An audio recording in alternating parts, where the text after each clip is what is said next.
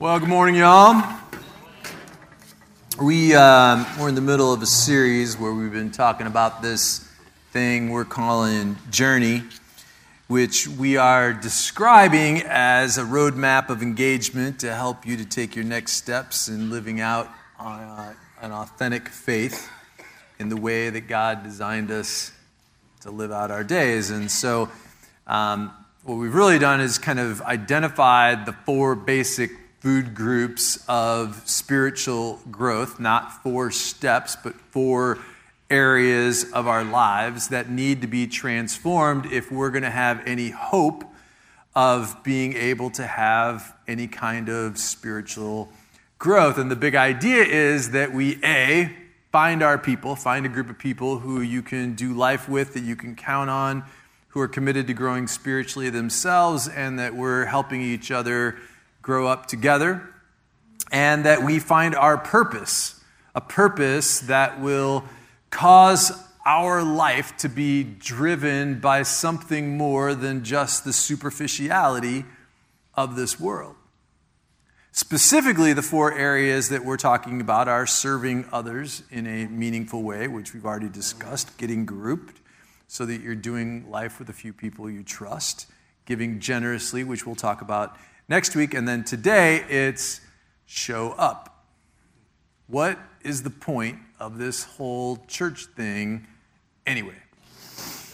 Uh, when we. Um, when we talk about Westridge as being uh, never church as usual, we're really talking about getting rid of all the man made stuff that gets in the way of authentic church stuff like you know the ego of the pastor or the uh, church politics that really have no place in the church that can really jack a church up like nothing else. And really get back to the biblical model of how the church was intended to be from the very beginning. And there's a passage probably that is like the definitive passage when you look at what the biblical church is all about. It's found in Acts chapter 2 because it tells the story of those very first days of what the church was like when the church started. Now, what you have to remember is I didn't make this church thing up, right? Scott didn't make this church. Greg didn't make this church. God made this thing up. So, um, this thing is like something that's super important because it's something that is of God. So, Acts chapter 2 says, All of the believers devoted themselves to the apostles' teaching and to fellowship and to sharing in meals and to prayer.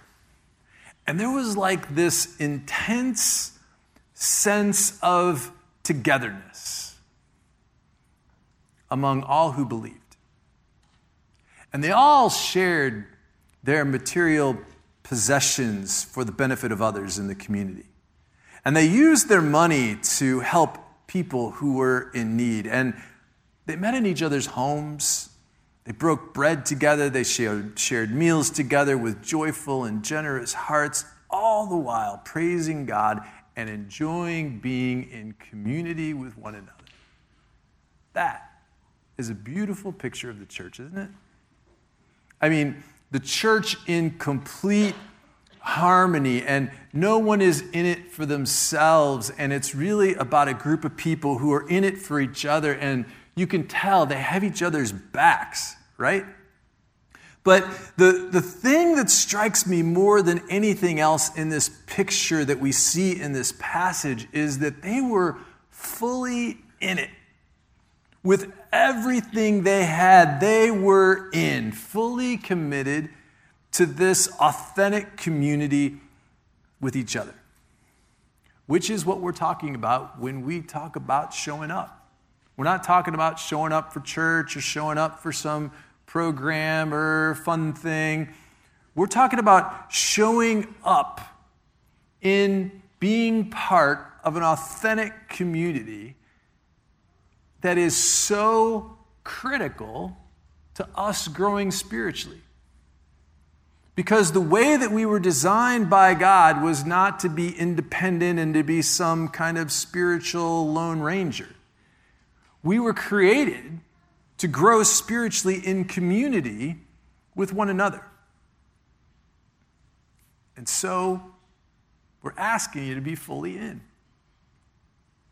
It reminds me of a metaphor that I like to use from time to time from the business world, which is the idea of having some skin in the game. Uh, I'm an owner of a real estate investment firm, and part of my responsibility is to raise money from large Wall Street funds and high net worth individuals to invest in our real estate projects. And so if you ever see me in a suit, which is very rare, chances are good I'm probably out raising money, trying to look all legit and whatnot, right? It was nice during COVID because I could raise money over Zoom and I only had to look good from the waist up.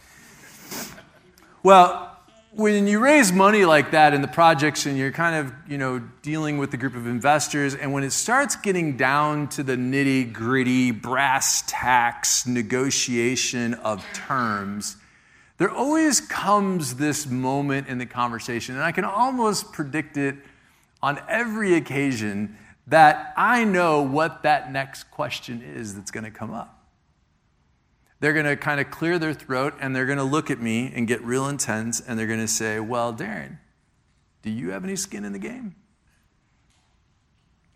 What they're really saying is, Do you believe in this project enough that you're going to put your own money in there?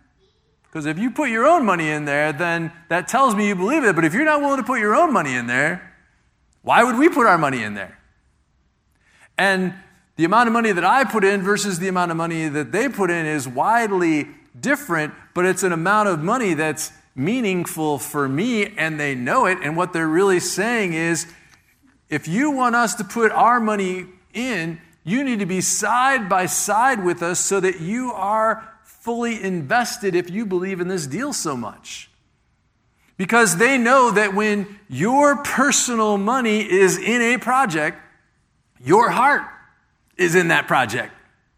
The more skin you have in that development, the more you're going to be extremely hands on and involved and contributing to not only making sure that thing doesn't fail, but that it is actually successful because you're fully invested. You have a lot at stake. Well, believe it or not, the same thing applies to the church. For the church to be a meaningful part of our lives,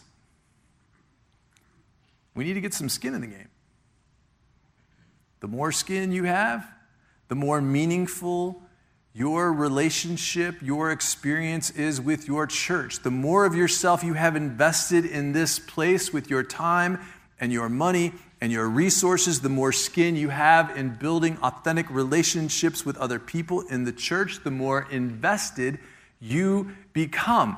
And when you have some skin in the game, you're committing to in, you're committed to ensuring that the investment that you're making in this church is successful because you have so much at stake.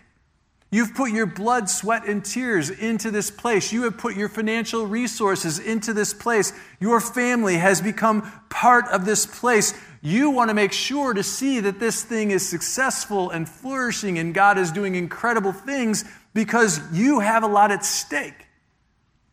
You're fully invested, you're fully in. That's one of the things that strikes me about this passage is that everybody is really committed to each other. There was this intense sense of togetherness among all who believed. They shared all their material possessions for the benefit of others in the community and used the money to help everyone who was in need. They've got some serious skin in the game here, financially, relationally, resource wise, physically, and the amount of time that they're committing to each other is intense. We literally have hundreds of people who call themselves Westridgers. Probably when you do both here and virtually, it's probably about a thousand people, which is incredible to what God is doing here. But the question is how many of us truly have any skin in this place? I can tell you that historically, over the last 25 years, if you were to look back, there's really only been about 25% of us, 25% of the adult population who are really giving on a regular basis and serving and really connected to the church outside of just the Sunday morning attendance. About 25%. But the cool thing is, I really see that changing recently. And I've seen signs over it over the last several months. And I have to tell you, it's been awesome to watch. I mean, for instance, I love seeing all the people who have rallied around the kids and student ministries who are now serving the next generation to ensure that they grow up in God. And if you know Lindsay Alexander and under her leadership, I mean, she's done amazing things and have created this incredible group of people who are leading those ministries, and it's awesome to watch. We have people today connected in serving in some ministry area and community groups more than we ever have before. We have more people committed to giving financially on a regular basis than we ever have before. And it, I know what it is because you're like me, is that we're giving to something because we believe in the mission and the vision of this place. It's just been fun for me to watch the transformation that God is making in the hearts of people who are really putting skin in the game here at Westridge. And here's the promise that I'll make you is that people's lives will be changed for all of eternity as a result of the investment that you're making here in this place. There's an intense sense of togetherness of all of us who believe. But they met in each other's homes and they broke bread and they shared meals with joyful and generous hearts. This, this passage really implies to me that having skin in the game is really being committed to having authentic community with a group of people in the context of a church. And again, the church is something that God created, it's not man made. People ask me all the time if we have membership here at Westridge, and I say no. And Maybe it's just because I grew up in a church where, like, on Sunday mornings, there was an invitation and people would go forward to become members of the church and they'd check the box and, you know, it would be all great. And then you wouldn't see them again until the next Easter. They weren't invested in that place at all. If you are connected, if you're serving, if you're giving, that is what being a meaningful part of a church community is all about you're way more invested than just being able to call yourself a member. And when that happens, when you're fully invested like that, you actually give a rip. You care. You care about people that you know nothing about. You care about people who actually annoy you.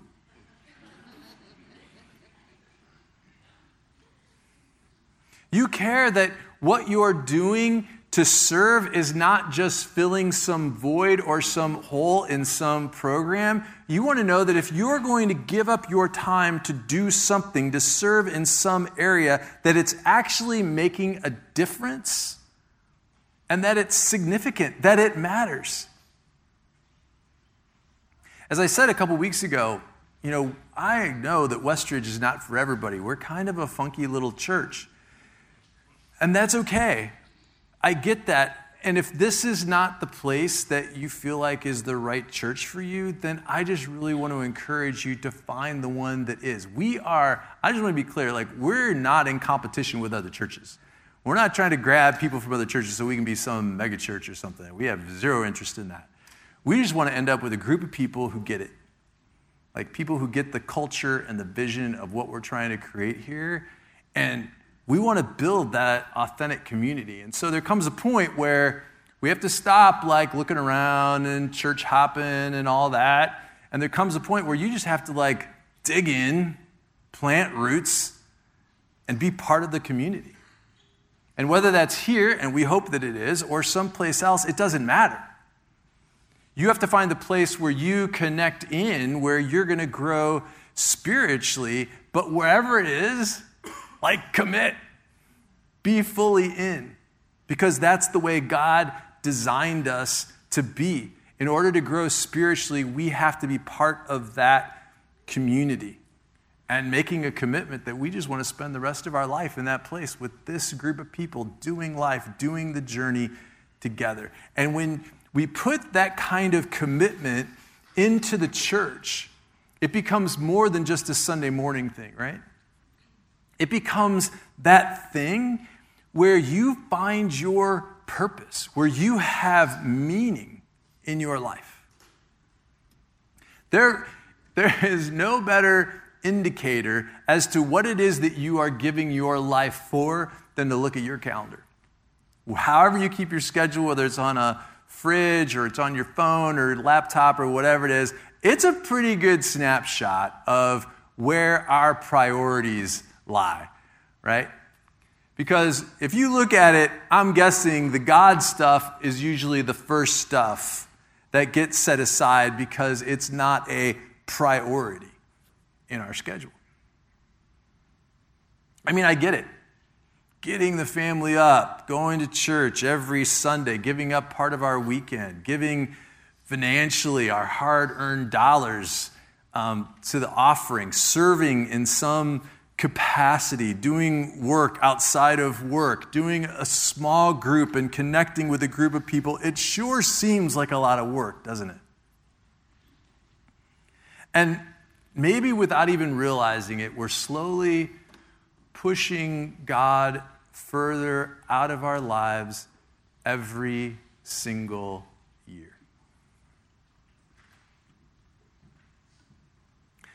I really believe the tragedy of life is to take a passive approach to our lives where we allow our lives to be defined by the daily grind and we're constantly caught up in the busyness of nothingness until one day we come to the end of our lives realizing that we have never ever accomplished anything of meaning. I don't know about you, but I don't want to be sitting there on that day, on my last day, wondering what my life was about. That is my worst nightmare. Can we instead, right now, define our lives and take control of it and define it with a sense of purpose and be intentional about our schedule. And what we're doing is prioritizing those things that have meaning and have a sense of mission and significance, the stuff of God. And invest our lives in the stuff that matters. As a uh, fellow volunteer here, there's only one reason why I do what I do because I believe in the mission and the vision of Westridge. And I want to be part of a group of people who get it, who understand what it means to be never church as usual, who are not afraid to live counterculturally, who aren't afraid to give our lives to something that has meaning and live beyond the superficiality of this world. Where we all know that we want to take our last breath knowing that we invested our lives in something that will last beyond the realms of this world. And we will do whatever it takes to protect the beauty of this place.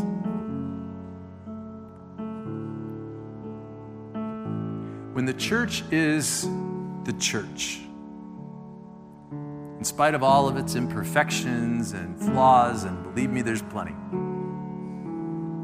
We stand together. We stand together so that if and when the storms of life hit, and they will hit, don't kid yourself, that after everything blows up in our life and the smoke clears, there remains a group of people who have been so transformed by the grace of God that at the end of the day, we're still here. We're still standing here, huddled up together with this intense sense of togetherness that you can't quite explain. That is the church. And so we're asking you to show up for that. Show up for something that's actually really worth it.